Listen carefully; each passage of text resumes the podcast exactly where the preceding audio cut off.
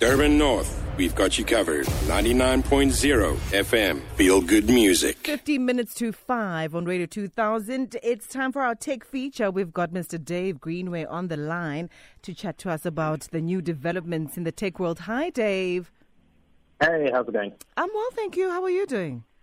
Doing good, thanks. Okay, so I know your your first story is uh, taking us to Microsoft, right? We're talking about how they are planning to integrate AI into our work lives. Tell us, tell us more.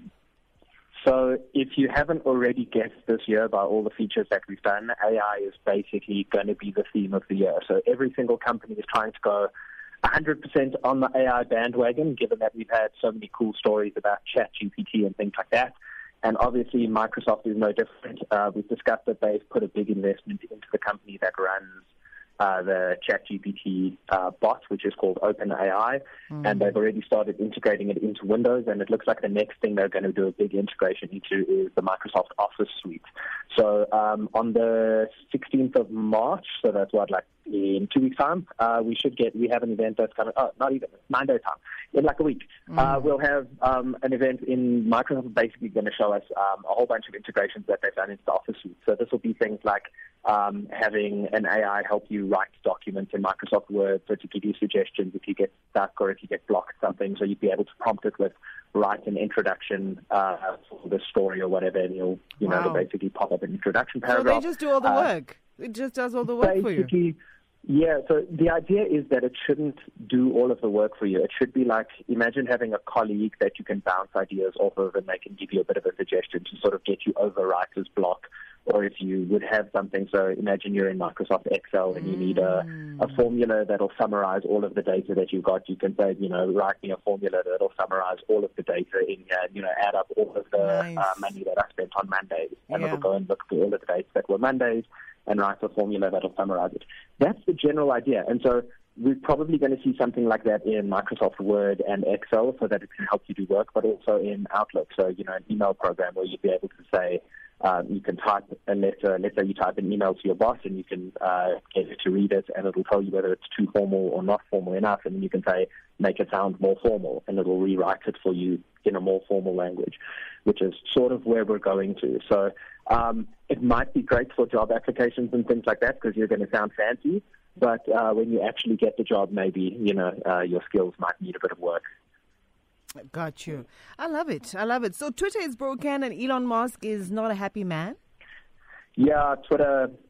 Uh, I think the problem with Elon Musk now buying Twitter is that we're finding out all of the things that Twitter was keeping from everyone. So mm. they've fired most of their developers and staff because they say that the the company was too bloated and it wasn't making money because they had too many people there working on things that didn't need to be worked on. Mm. And consequently, we've had, uh, well, subsequently, we've had a bunch of uh, breaks in the Twitter platform. So yesterday we had uh, the point, uh, it got to the point where you couldn't even open links in Twitter. So if someone shared an article or a picture or something and you clicked on it, it literally wouldn't work anymore. They've managed to fix that, but it looks like the problems are very deep in the actual oh. architecture, how it was written. For anyone who was around when Twitter was originally created. You might remember the blue whale uh, that used to, the fail whale. So whenever Twitter was overwhelmed or the service broke, there'd be a big picture of a, a bunch of birds carrying a whale, and that was the fail whale. It was Twitter's way of saying that it was broken. Mm. And it looks like a lot of the issues from that time were just never really resolved. They were just coded around so that they just didn't, uh, you know, they didn't present as a problem anymore. So it looks like Elon's going to be putting everyone to work and forcing everyone to rebuild Twitter from the ground up, which isn't great considering he spent, you know, nearly $50 billion on it.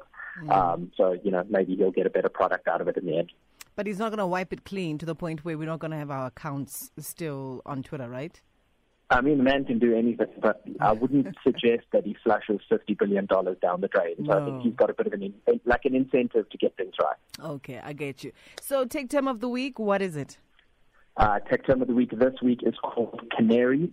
It is a new channel for Windows insiders, so people who do beta testing of Microsoft's uh, Windows platform. It's for the cutting edge uh, major changes to Windows. So uh, if you think of it as being a canary in a coal mine, so the first, you know, the first to try out any new big changes, it will be a very unstable, uh, very forward-thinking sort of vision into what Microsoft wants to do because Windows 12 is on the horizon, uh, so we should be seeing that very soon. And if you want to get signed up, you can start Googling that and signing yourself up to see what the new things are. All right. Dave Greenway, thank you so much, sir. I hope that you're warm and you have electricity wherever you are this afternoon. Uh, generators at the office. It's the best reason to come in. Enjoy the rest of your afternoon. Chat again soon. Cheers, guys. You too. Bye. That's Mr. Dave Greenway, our tech blogger. Mooi River, we've got you covered on 98.7 FM. Feel good music.